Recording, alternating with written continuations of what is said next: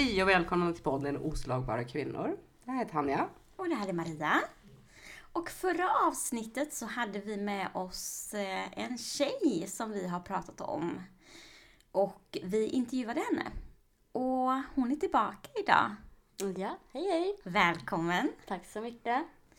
Och sist du var här så det vi egentligen avslutade med det var ju när du satt i väntrummet på psykiatrin. Vi kanske ska ta upp att vi kommer fortsätta idag och prata om myndigheterna, hur hon har gått igenom alla myndigheter och måendet där och bemötande och Precis. innan vi hoppar in i det hela. Ja, för förra avsnittet handlade ju mycket om våldet.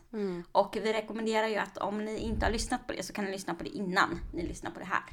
Så får ni höra resan därifrån du var sist. Precis. Om vi går tillbaka till väntrummet i psykiatrin, eller rummet som du befann dig i. Mm. Eh, hur var ditt bemötande med psykiatrin? Det var väldigt oförståeligt. Alltså de var väldigt, vad säger man, inkompetenta kanske man säger. Ehm, kanske inte alla resurser som behövdes just på en psykiatri utan det här var väl mer fritidspedagoger skulle jag vilja säga för att det var lite så att de bollade med mitt liv helt enkelt. Eh, att det var, jag var, det var där. så du kände liksom? Ja men precis, att det var en jävla lekstuga. Ja, för att du hade ju berättat att du hade haft självmordsförsök. Precis. Och till svars får jag, vad tänkte du göra med din hund?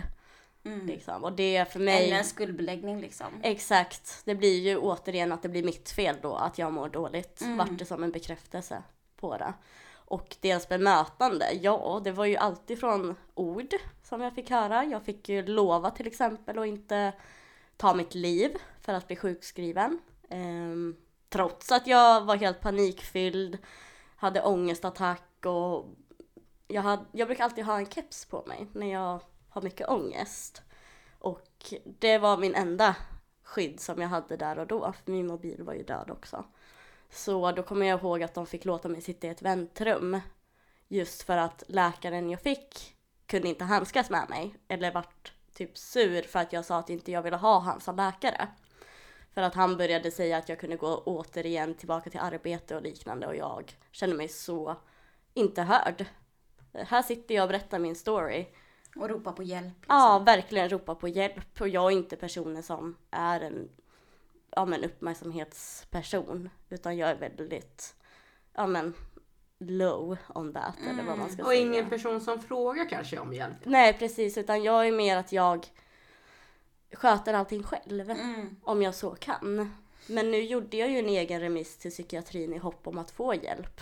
Där jag skrev utförligt och, eller det var via telefon där jag sa utförligt varför jag behövde hjälp. Mm. Du var helt enkelt rädd för ditt eget eh, hur, mående Ja, och ville ha hjälp med det. precis. För jag visste att tar jag inte tag i det så kommer det ske igen att jag gör ett självmordsförsök. Mm.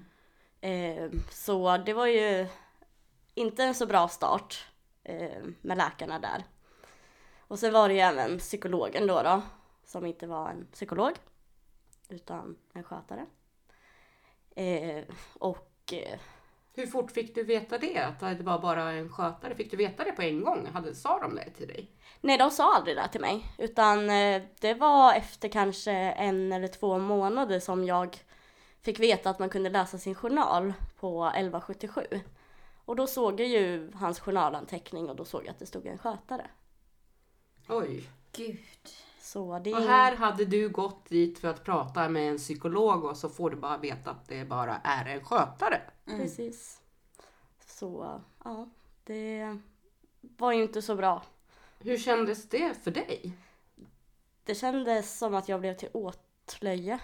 Eller vad man ska säga. För att jag kände mig lurad. Skulle jag säga. Att jag har inte lätt att öppna upp mig för människor. Men där, ska jag sit- där har jag suttit och berättat om mitt liv. Mm.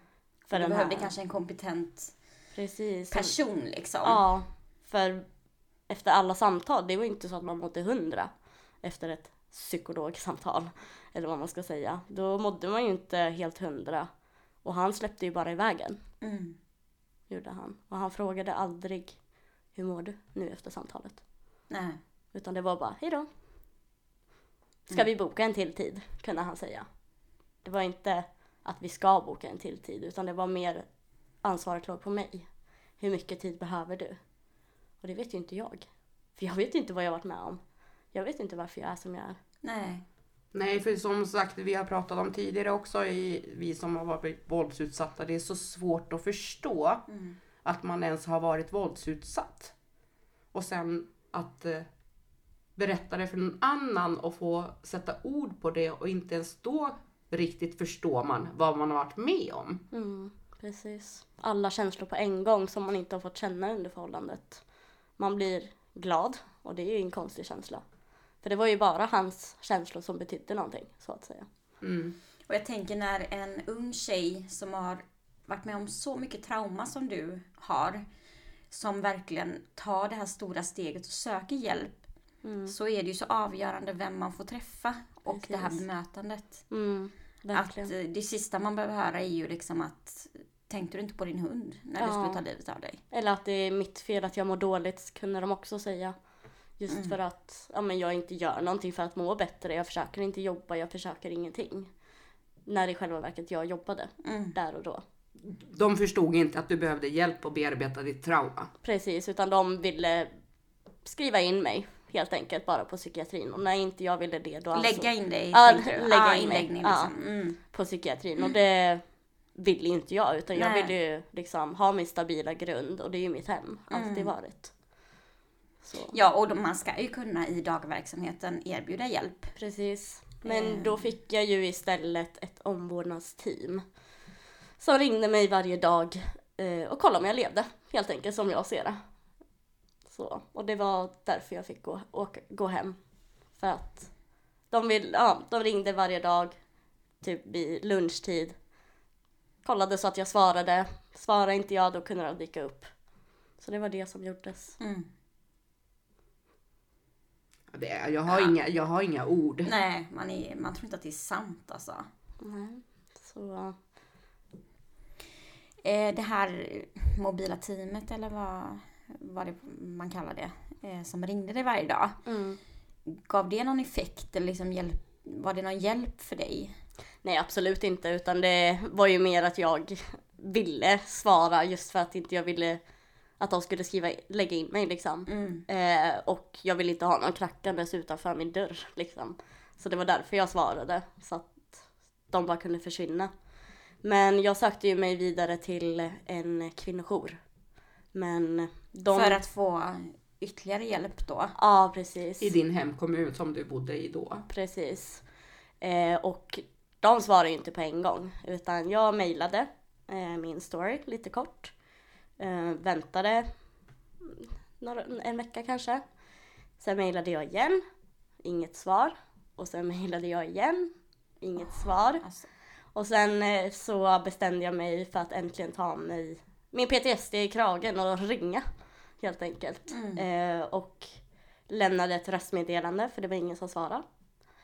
Eh, och sen gick det någon vecka och då lämnade jag, skrev jag ett mail igen. Och först då fick jag svar via mail. Ja, att herregud. de har helt missat min, min mail och Mm. allting. alltså först vill jag säga att det här är ju all kritik. Ja. Det här är ju alltså, så här får det inte gå till Nej. överhuvudtaget. Man tror ju inte att det är sant liksom. Alltså det är ju fruktansvärt. Ja, Verkligen. och vi har ju kollat upp den här kvinnojouren Mm. och vad vi ser så går inte de under ROX. Nej. Precis. Så det är, Och vi kanske också ska säga det att det här hör ju inte till vanligheten. Nej. Faktiskt. Utan det brukar ju vara någon som svarar och fångar upp snabbt på en kvinnojour. Mm. Så att du hade ju alltså extrem otur Mm. på just den här kvinnojouren liksom. Verkligen. Och jag hoppas verkligen inte att det händer någon annanstans. För Nej. det är ju inte okej. Nej, verkligen inte. för du fick ju hjälp av en annan kvinnojour sen. Ja, jag sökte mig, jag var så himla rädd att vara kvar i min gamla hemkommun. Just på grund av att ja, men mitt ex skrev till mina vänner och härjade omkring i den staden och kunde vara utanför mig. Så att säga. Eh, men jag hade ju... Han lämnade inte dig i fred Nej. helt enkelt. Men han kom inte in i porten för att det var porttelefon som tur. Ehm, men eh, så jag bestämde mig på egen hand och fly min hemkommun och eh, flytta långt bort. där inte han har några alls nätverk eller liknande. Då sökte jag mig till en kvinnojour som tog emot mig även fast inte jag var placerad utav socialtjänsten i min gamla hemkommun så att säga. Så då fick jag hjälp därifrån. Mm.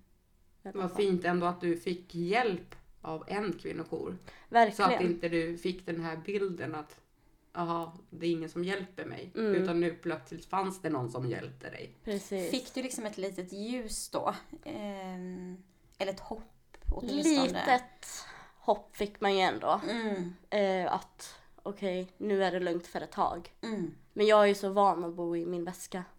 Så att säga. Jag är van att vara på flykt. mm. Eh, så det var ju fortfarande att jag bodde i en väska då.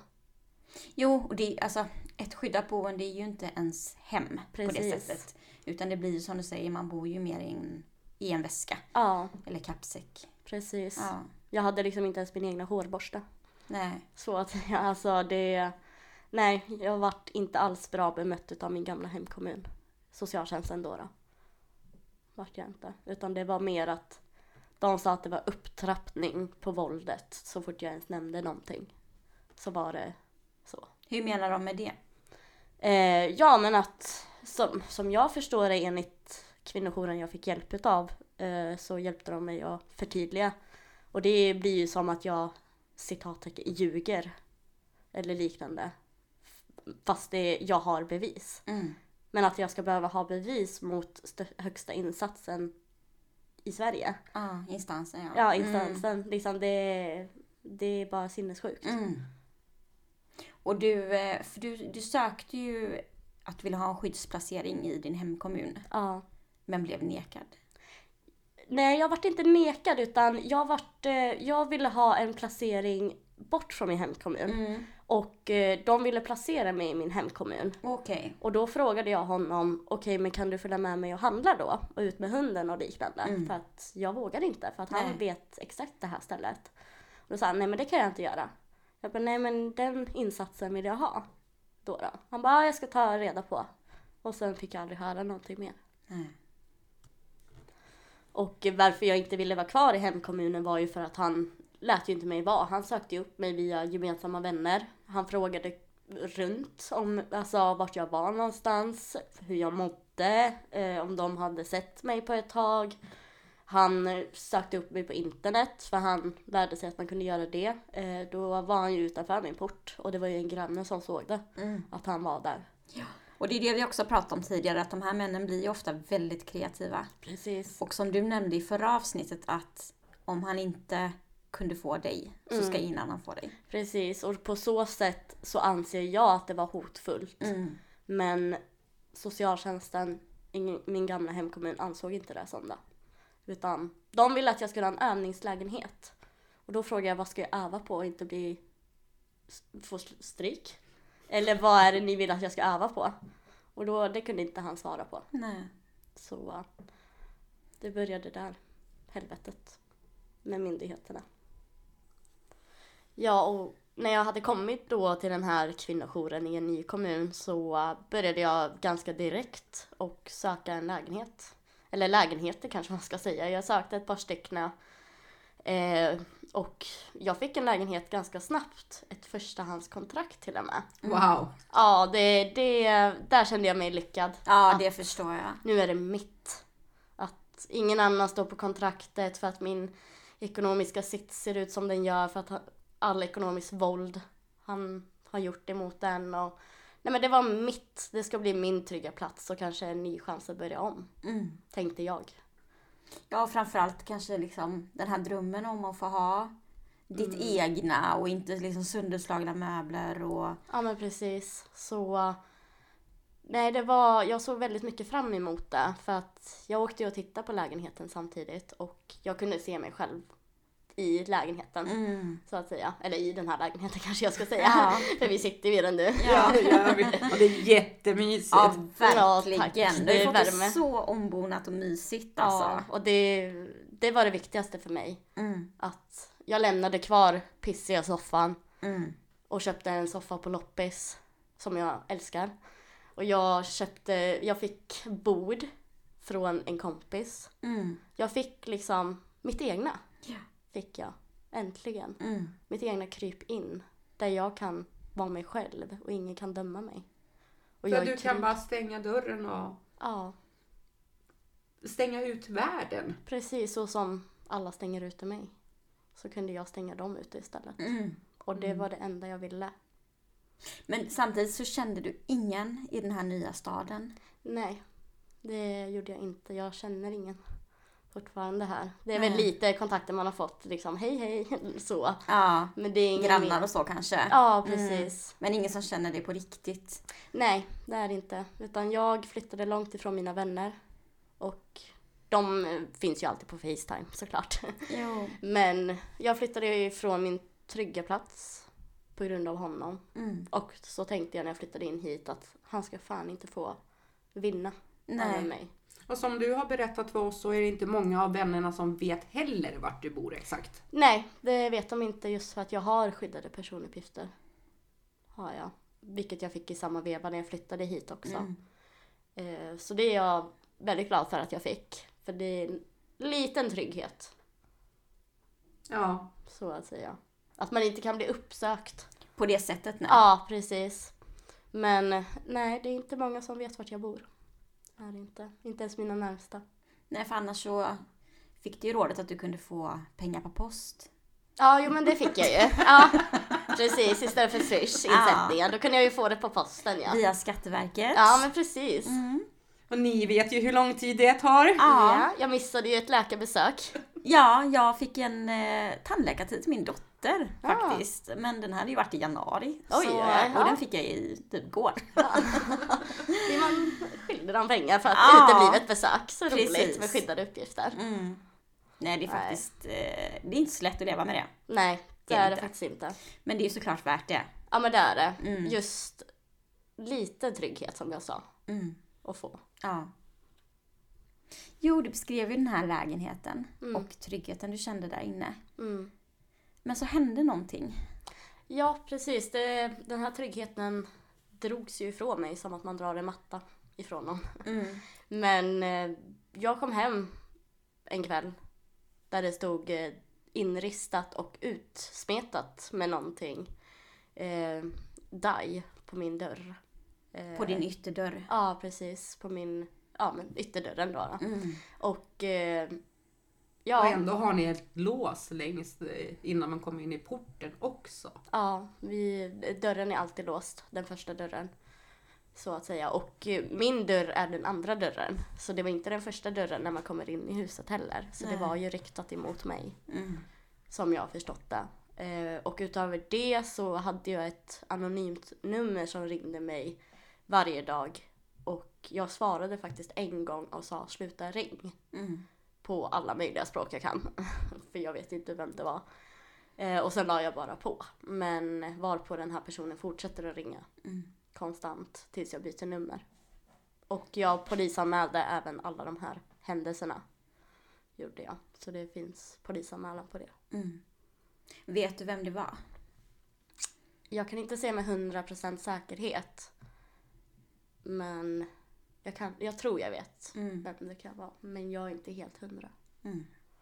Men det är ju fortfarande en rädsla som jag får möta varje dag för det står ju inristat på Mm. min ytterdörr. Fick du någon hjälp i detta? Jag eh, hade ju kontakt med socialtjänsten i min nya kommun. Eh, och hon sa att du behöver ju faktiskt inte svara när någon ringer. Eh, och Förlåt men... Ja, ja, och så kan man eh, också säga. Ja, och sen eh, så förtydligade jag att jag hade polisanmält händelsen. Mm. Eh, och sen så sa, hon- frågade hon om jag hade någonstans att ta vägen ett par dagar. För att jag var ju rädd, eller är ju rädd sa jag ju till henne. Eh, och då frågade hon hur de kunde lösa det och det var genom att jag kunde åka iväg ett par dagar, tyckte de. Så, ja. Vilken enhet var det på socialtjänsten? Eh, det var inom våld. Vuxen inom våld. Mm. Så förtroendet där sprack ju direkt. Ja. Och detta var i den nya kommunen då? Ja, precis. Mm. Så hon hade även rådfrågat sin chef. Va? Ja. Hur Jag, jag blir mörkrädd. Ja. Mm. Så Och än idag har ingenting gjorts åt saken. Men du liksom vågade bo kvar ändå? Eller du kände kanske att du hade inget val? Nej, jag hade ingen val. Nej. Just för att jag blev så lyckligt lottad att få förstahandskontrakt. Mm. Så har man inte råd att vara kräsen. Nej. Så att säga. När man har varit våldsutsatt och ekonomin ser ut som den gör. Så, och jag älskar min lägenhet. Det, det är här jag fick landa. Äntligen. Mm. Men har det lugnat ner sig efter det? Med att det, det är inga incidenter mer som har hänt? Nej, ingenting som har hänt faktiskt. Är det Nej. inte. Utan nu har det varit lugnt. Och det skrämmer mig också. Mm. Det Ja, är det ju den här förstår jag. tystnaden som är Ja. väldigt obehaglig. Verkligen. Tycker jag. För att då tänker man, vad är nästa steg? Mm, Vad planerar han nu? mm, Alltså, den är riktigt skrämmande tycker jag. Mm. För man har ingen kontroll. verkligen. Alltså, dagen man lämnar relationen så tappar man ju också kontrollen. Ja, verkligen. Och det, är den Och det gör ju de också. Och det är den kontrollen man är så van vid. Mm. Och per historik vet man ju hur saker och ting ser ut när de hör av sig eller liknande. Vilket liksom humör de är på. Ja. Ja, det här tassandet på tå. Precis. Mm. Eller han hörde faktiskt av sig till mig. Nu kom jag på det. Eh, min, jag gjorde ju nya sociala medier efter ett par månader. Eh, jag har en väldigt, väldigt hemlig Instagram Mm. som typ ingen kan lista sig fram till. Men där skickade han ett meddelande till mig Mm. och eh, jag fick ju panik direkt. Ja. Så, men jag hann ju aldrig läsa det för han är ju expert på att ta bort det. Eh, och sen blockera mig. Och Mm. varför han blockerar mig är för att han ska kunna ha kontrollen och kunna skriva till mig igen. Inte jag till Just honom. det. Så det är därför han gör så. För det blir ju för vissa av de här männen, eh, för jag tänker att ditt ex påminner ju väldigt mycket om mitt ex Mm, på många plan. mm, Och den här livsuppgiften för dem mm, är ju liksom att ja, jaga den här kvinnan precis. och göra livet överjävligt liksom. Ja, Eller ha ihjäl. precis. slut. Ja, Det blir som en sport kan man säga för dem. Ja, det är liksom som ett, en besatthet. ja. Ja men verkligen. Och det liksom hjälper ju inte att de träffar någon ny heller. Utan de har ju kvar det här ältandet. Mm, ja, På ja. dig hela verkligen, tiden. verkligen. Och det är det som är så farligt. Ja. ja, han kommer ju inte släppa mig. Det har Nej. ju mina vänner sagt också. Att Ja, han kommer inte släppa dig. Nu har du ju fått din nya lägenhet. Mm. Du är sjukskriven och som vi tidigare nämnt, du har en väldigt låg SGI. Mm. Så det räcker ju inte till hyran. Nej. Och då söker du dig till socialtjänsten i den nya kommunen. Mm. Kan du berätta lite om det? Ja, absolut. Eh, ja, jag fick ju söka mig till den nya kommunen, eh, ekonomiskt bistånd. För att jag hade inte inkomst, för min SGI är som sagt väldigt låg. Eh, kvinnojouren fick ju hjälpa mig med flyttlasset från min gamla hemkommun till den nya. För att ingen av socialtjänsterna i gamla kommunen eller nya ville ta ansvar för detta. Eh, och eh, jag var väldigt hoppfull som sagt och få en ny start tänkte jag. Så uh, vi hade bokat in ett möte, jag och kvinnojouren tillsammans med eh, ekonomiskt bistånd i den nya kommunen. Eh, jag var väldigt trygg med människan jag hade framför mig. Och det tyckte kvinnojouren också, att hon verkade väldigt bra.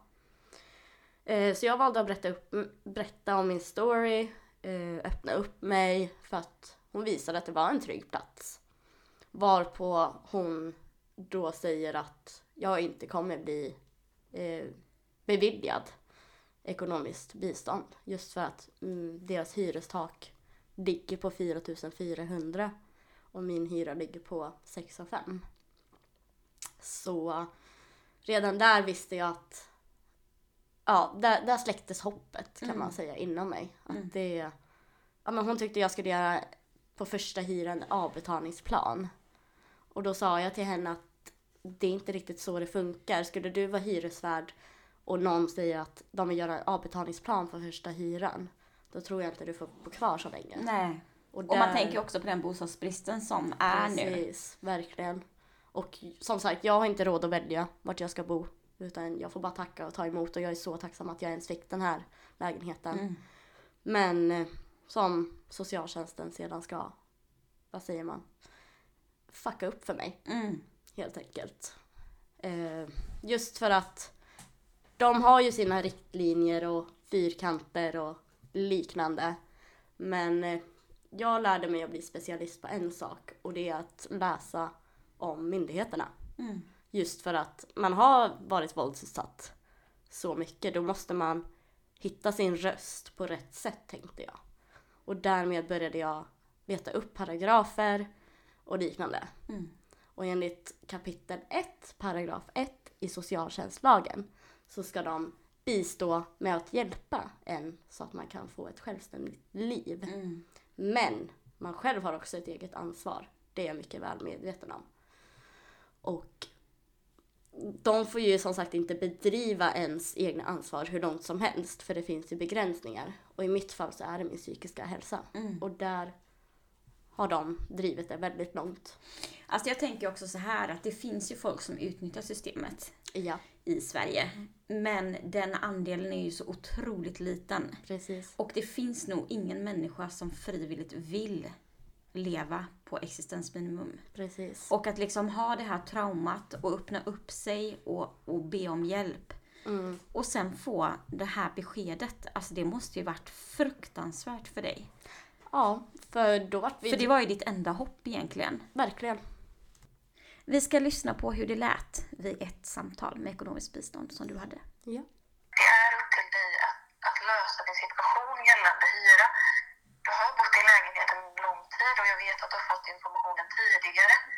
Eh, och du vet alltså att eh, det högsta godtagbara är 4 400 och du får avslag på kostnaden. Mm. Men hur ska jag göra för att söka en ny lägenhet som jag redan har försökt att göra? Jag, har redan, jag kan skicka alla screenshots på det, vilka lägenheter jag har sökt och hur många jag har sökt under det här året. Jag vet liksom inte, kan någon svara på vad jag ska göra? För att det enda jag känner just nu är att jag är på väg till psyk. Mm. Eh, Hur ska jag göra? För att jag har sökt, jag kan till och med skicka print screens på det också. du, vad har du gjort sedan, sedan senast vi har kontakt för att lösa din situation? Vad, vad har du gjort? Oj, var ska jag börja? Jag har eh, varit i kontakt med kvinnojouren. Jag har frågat mina vänner, fyra av mina vänner om de kan låna ut åt mig. Jag har frågat mamma om hon kan ta kredit på sitt namn för att hon har 13 000 i kredit. Men då kommer det ju påverka hennes eh, inkomst för SOS. Eh, jag har frågat kvinnojouren om hjälp. Jag har varit i kontakt med min hyresvärd och även kvinnojouren har varit i kontakt med honom. Jag skulle haft budget och skuldrådgivningskontakt men det kändes ju lite onödigt. Så jag har ju ändå försökt. Jag har varit i kontakt med Försäkringskassan och pratat med honom i 40 minuter och försökt att förklara min situation och frågade själv om han hade något barn så han kunde förstå. Jag har kontaktat min läkare, eller vårdcentralen fyra gånger. Jag har kontaktat, kontaktat psykiatrin en gång för att se om de kan skriva något läkarintyg med tanke på att jag har en utredning där. Så att jag gör ju det jag kan för att kunna eh, har en skälig levnadsnivå. Jag söker lägenheten, men vad ska jag göra när jag har varit ekonomiskt våldsutsatt? Vad ska jag göra? Ska jag bara... Jag vet inte, jag önskar jag kunde spola tillbaka tiden och inte bli tillsammans med den människan.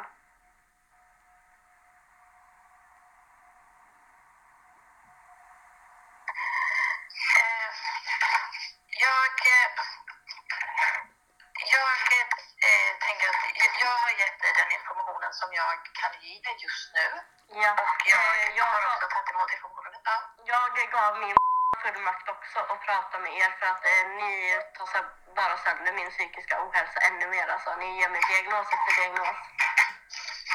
Så eh, jag vill faktiskt inte prata mer med ekonomiskt bistånd överhuvudtaget. Jag ger all information till och eh, på kvinnojouren och eh, och jag orkar faktiskt inte det här för att ni kommer få mig till psyk snart.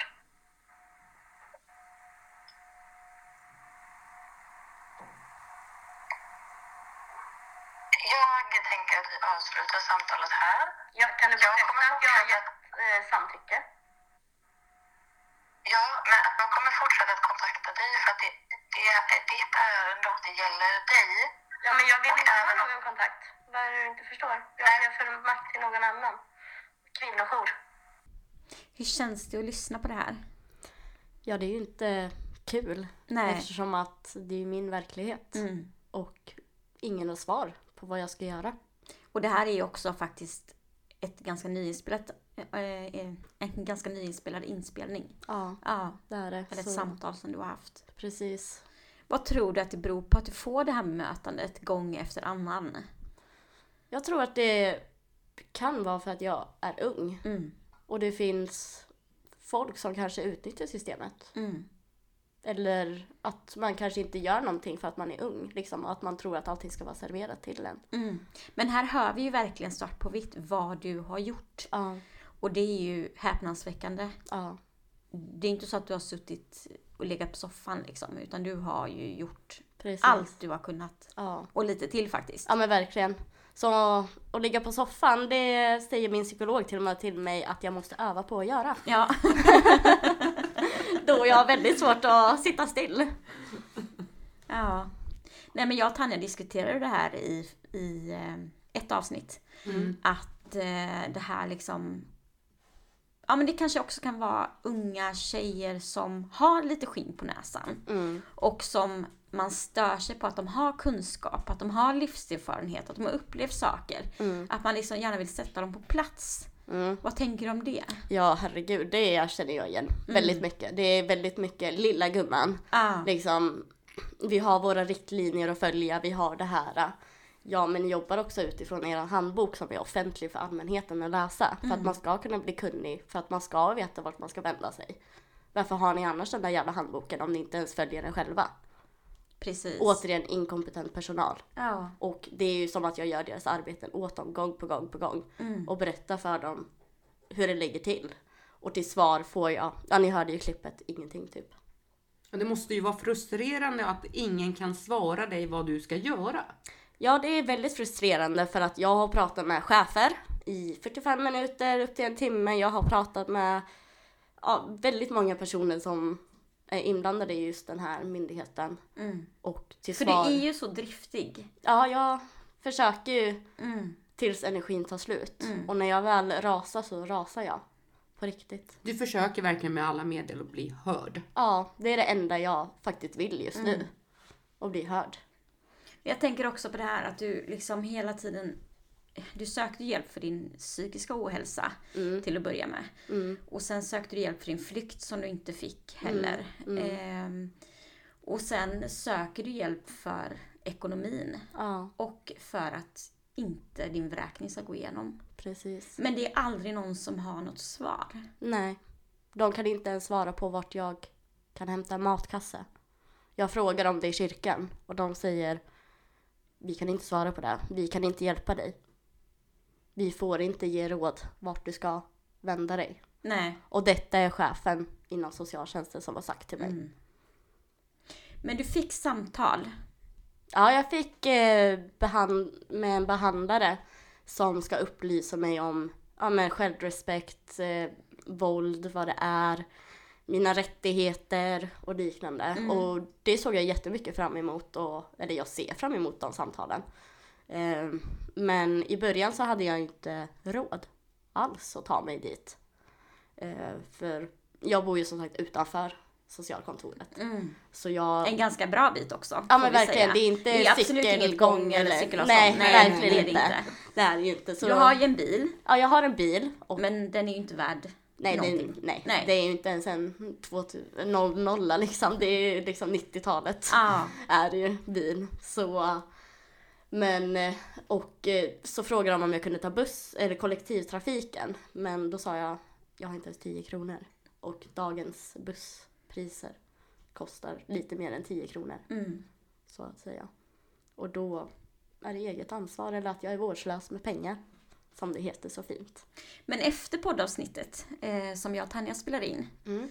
så fick vi ett besked om att du har fått beviljade att de kommer hem till dig Ja, för samtal. precis, precis. Och det tycker jag känns otroligt skönt för att då vet de att jag menar allvar. Mm. Att trots att mitt liv ser ut som ett helvete, rent ut sagt, så vill jag bli bättre. Mm. Jag vill må bättre. Jag vill kunna engagera mig i samhället igen.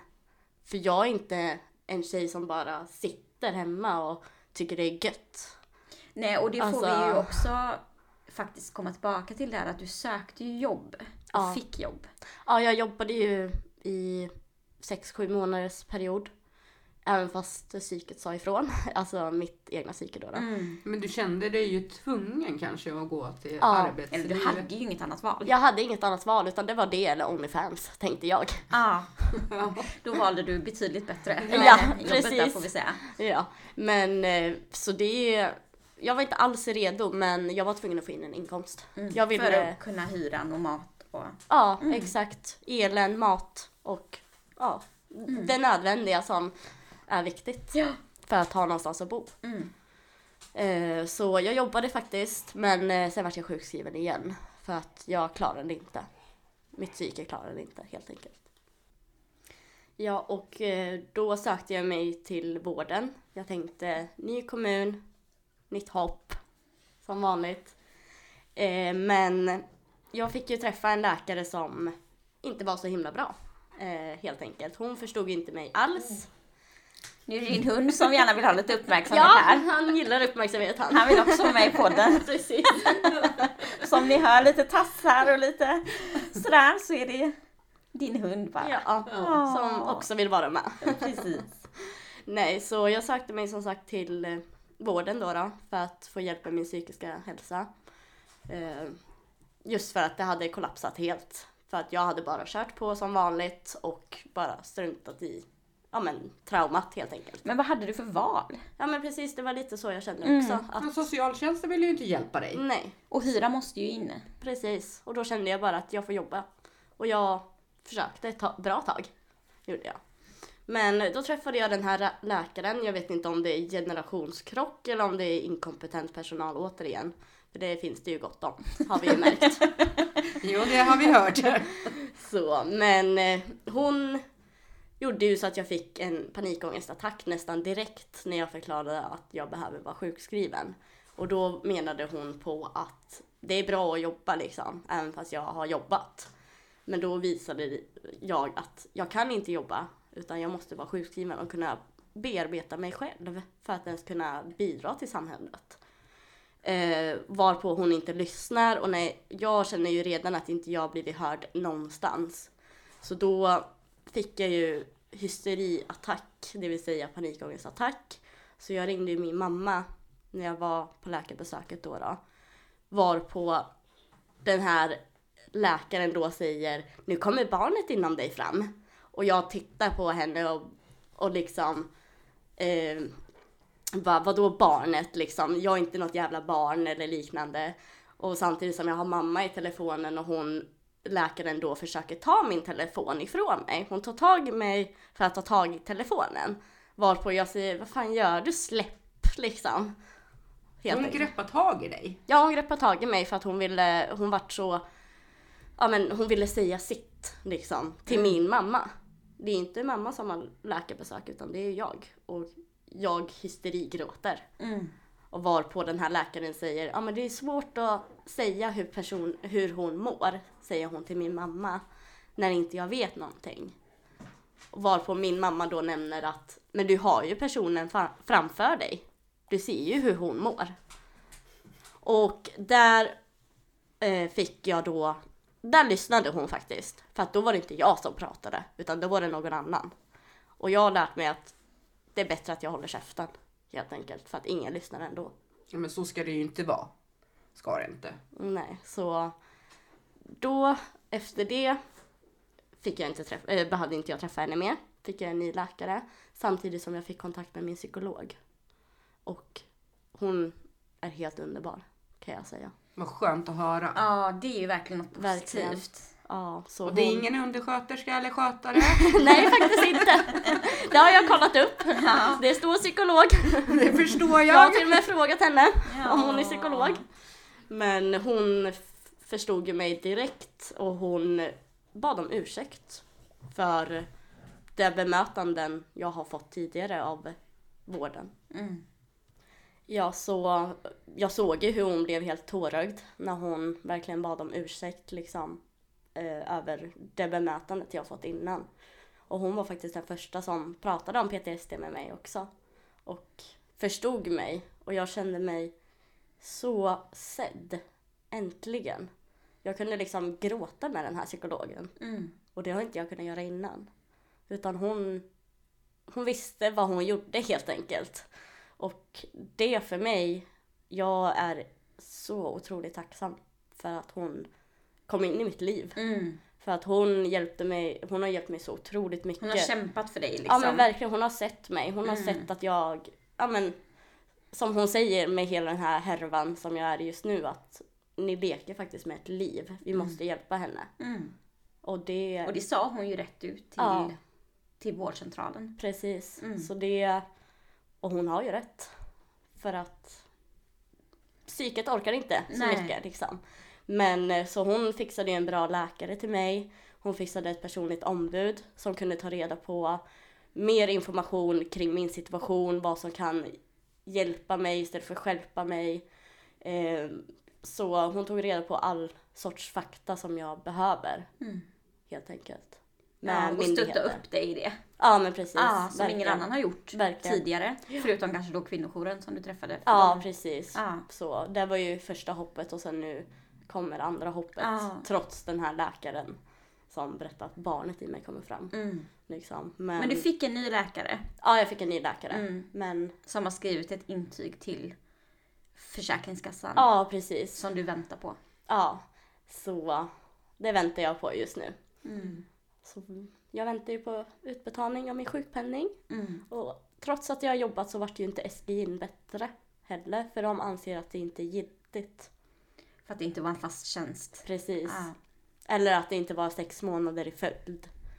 Men jag har en inkomst på sju månader i följd. Mm. Så jag vet inte riktigt hur de räknar det. Nej. Liksom. Men det tänker inte jag bry mig om. Nej, bara du får igång så Mm. underlättar, kommer det ju underlätta för dig. Precis. Du fightas ju redan med så mycket. Ja. Mm. När jag säger fem miljoner, vad tänker du då? Då tänker jag på det jag sa till eh, socialtjänsten, hon Ja. på ekonomiskt bistånd. Ska vi ta och lyssna på hur det lät? Ja. Mm, det kommer här. Men det är ju 13 012 kronor som jag behöver få tag i och det är som att fråga någon, har du 5 miljoner i min värld? För att jag har inte ens 10 kronor. Och jag vet ju att jag alltid kommer ligga i överskott hos er för att ni har ett hyrestak på 4 och 4. Så det kommer ju alltid vara ett överskott på mina, uträk- eller på mina utgifter och inkomster och allt möjligt som ni räknar. Ska jag se. För det har det varit under ett års tid. Ja, än så länge så har du tak över huvudet för kontraktet är ju inte... Eh, du bor ju fortfarande kvar i lägenheten. Ja, precis. Men du fattar ju själv vilken stress det blir för mig. Ja, nu när vi har lyssnat på det här klippet så kan jag faktiskt hålla med dig om att det känns som att man skulle be om fem miljoner. Alltså jag, Verkligen. det, det får en, en tankeställare Mm. i det hela. Men när vi ändå pratar om pengar igen här Mm. så tänkte jag att vi skulle gå in på det här med swishen. Ja. Lite att eh, det handlar ju inte om tusentals kronor som du får i swish. Nej, nej, nej. Gud nej. Så, berätta om det själv. Ja, alltså det, det, det får ju det att låta som att jag får överskott så att jag har råd med hyra hit och dit, semester hit och dit. Men det, så är det ju verkligen inte alls. En tusenlapp hit, en Ja tusenlapp men dit, precis, liksom. alltså Ja. det, det, det vi pratar om är 20 kronor hit, 8 kronor fick jag en swish på igår. Mm. Eh, och sen kan det vara 100 kronor. Och är, det kan vara till nödvändigheter såsom ja, mjölk. Det behöver man. För det är Mm. inte kul att dricka vatten hela Ja, för om man tänker liksom, du får ju inga pengar alls nu. Nej. Du, Du, har, får, du står ju utan inkomst. ja, du får inte från socialtjänsten, du får ingenting från Försäkringskassan. Och du har Nej, ingen Så det enda du lever på, det är ju de här swishen. Mm. Ja, För och att det kunna är, köpa mat. precis och det är inga stora summor som sagt Nej. som jag frågar efter. Och som jag vet att du har sagt tidigare att det är ju lån många gånger också. Ja, ja, ja. Det är, Mm.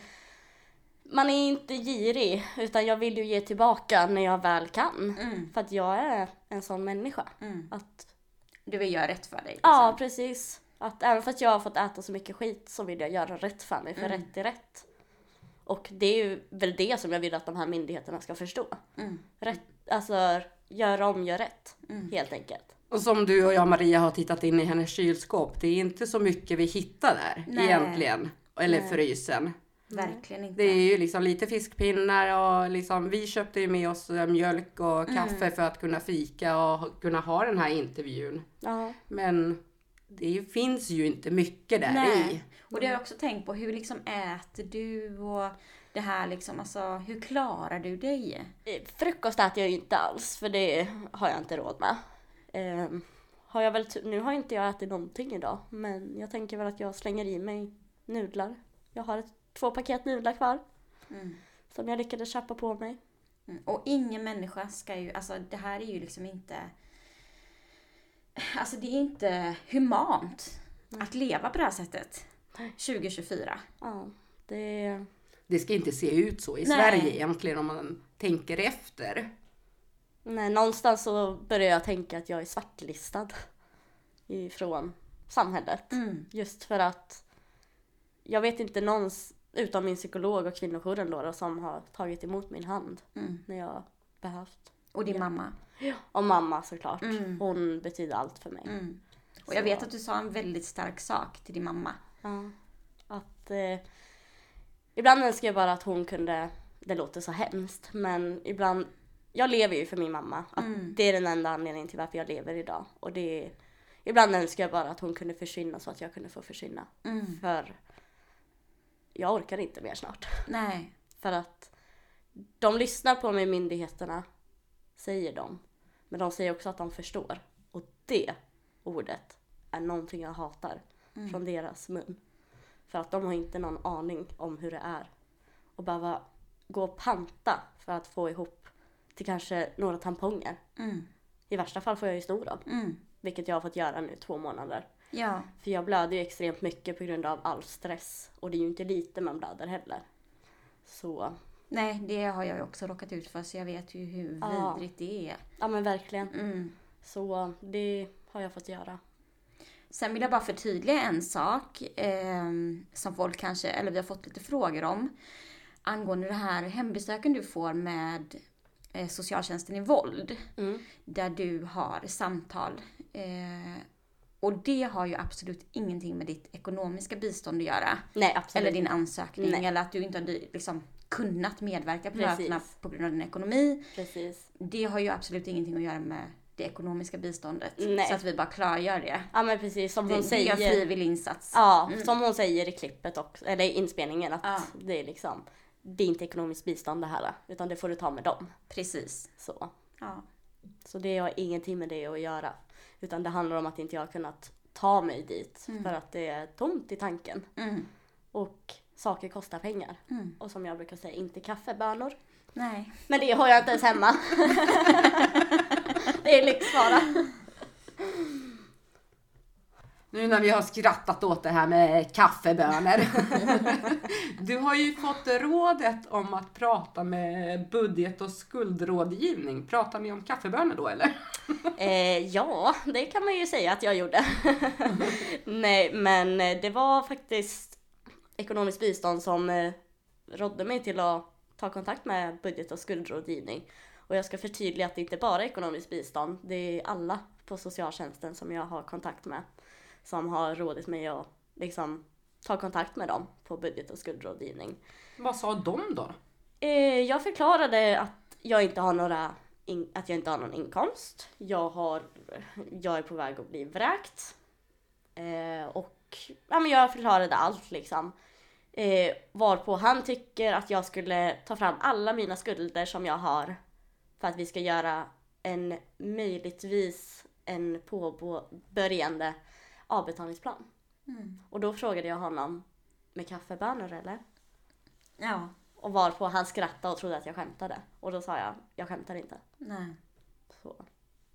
Ja för du har ju ingen inkomst än Nej, en gång. inte i huvud taget. Nej. Nej, jag har 21 öre på kontot nu. Mm. Så uh, om det är där vi vill göra en budget av så kan vi absolut göra det. Det, det jag, har, jag har inga ord. Har Nej, nej, men det har man ju inte. Alltså det är så sorgligt det är det. Mm. Det är, det är fruktansvärt. Vilket hårt klimat och liksom vilket hårt samhälle vi lever i. Verkligen. verkligen. Men vad, vart liksom befinner du dig just nu? Just nu befinner jag mig i den sitsen att vilken dag som helst så kan de komma och knacka på och säga att jag ska ut. Eh, inga framsteg någonstans skulle jag säga. Jag kan inte ta hand om mig själv för att ekonomin tillåter inte och ni vet ju att man behöver ju tak över huvudet och så för att hitta sin trygga plats. Man behöver bli hel för att kunna bidra till samhället. Men det kan inte jag göra för att jag måste sätta mitt mående på paus helt enkelt. Att det här, jag börjar känna att det inte är rätt. Ja men livet är inte för alla. Börjar jag känna. Att det kanske inte är för alla.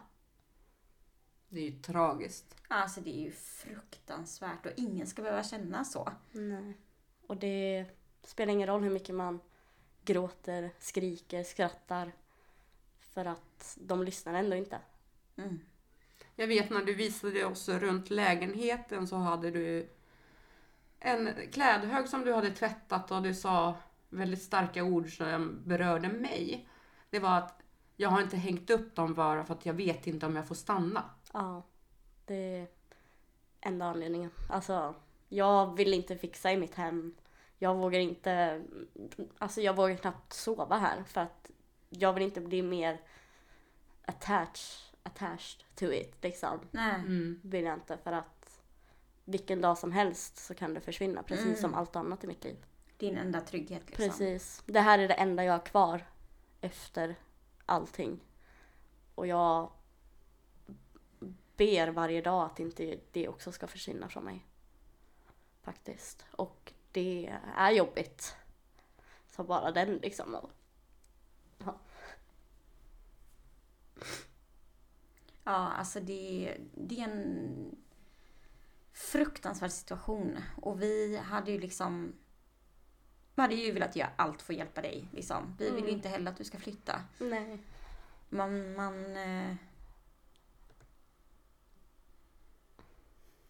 Man saknar ord. Ja, alltså det det, det, det finns ju egentligen ingenting som Maria och jag kan säga för att trösta dig. För att inga ord kommer någonsin kunna trösta dig. nej. Nej. För att vi kan ha förståelse i det på ett sätt, men att känna den här känslan ha hängande över sig att jag kanske måste ut. Mm. Alltså, det, det, det, jag kan inte säga att jag förstår dig. Nej. nej ing, alltså, det, man, man önskar inte någon att få Nej. uppleva det. Nej. Och är det någon som är värd liksom, trygghet och ja, det bästa så är det ju du. Tack. Jag hoppas verkligen på att någon gång vänder det. Jag måste ha det hoppet så länge mamma lever. Mm. Jag måste ha det. För att, ja, hoppet är det sista som försvinner säger man. Ja, Ja, det gör ju det. Och jag hoppas att jag har goda energier runt mig och att jag slipper att flytta. mm. För jag vet inte vart jag tar vägen då. Så du är ju en helt fantastisk kvinna. Tack. Som verkligen förtjänar det allra bästa. Tack så mycket. Och efter den resan du har gjort så förtjänar du ju verkligen för första gången få känna att du kommer hem. Mm. Mm. Första gången få den hjälpen Mm. som du vill så gärna ha. Mm.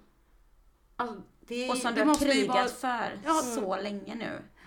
Det måste ju vara din tur. Mm. Och jag känner ju bara att jag blir straffad för att jag älskade fel man. Helt enkelt. Att det här är priset du får. För att du älskade en man så djupt att du satte dig själv i skiten och tappade dig själv. Det är lite så jag känner. Även fast jag har jobbat i större delen av mitt liv så är det här det man får tillbaka. Så vill jag inte, ja men fortsätta andas snart mer. Mm. Men så länge mamma andas så kommer jag andas. Ja. Och vi tror på dig. Mm, tack. Och vi håller alla tummar Tack. i världen för dig. Mm, mm, Och du är så otroligt stark som Mm. vågar visa dina känslor så här mm. för våra lyssnare också. Ja.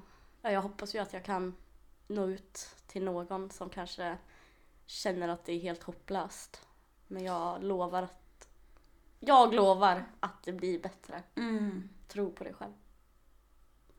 Och det här med liksom att vara stark kan ju vara väldigt provocerande att höra. Mm. För att du har inte haft något annat val Nej. än att vara stark. Precis. Och så är det ju med många av de här våldsutsatta kvinnorna, Mm. eh, inklusive oss själva. Mm. Att man har ju inte haft något annat val. Precis. Men där är det ju så oerhört viktigt att bli uppfångad av liksom Myndigheter. myndigheter, människor omkring dig Mm. som fångar upp dig och liksom hjälper dig på vägen. För man Precis. har ju inte den orken själv. Nej, verkligen inte. Alltså, borsta tänderna för mig.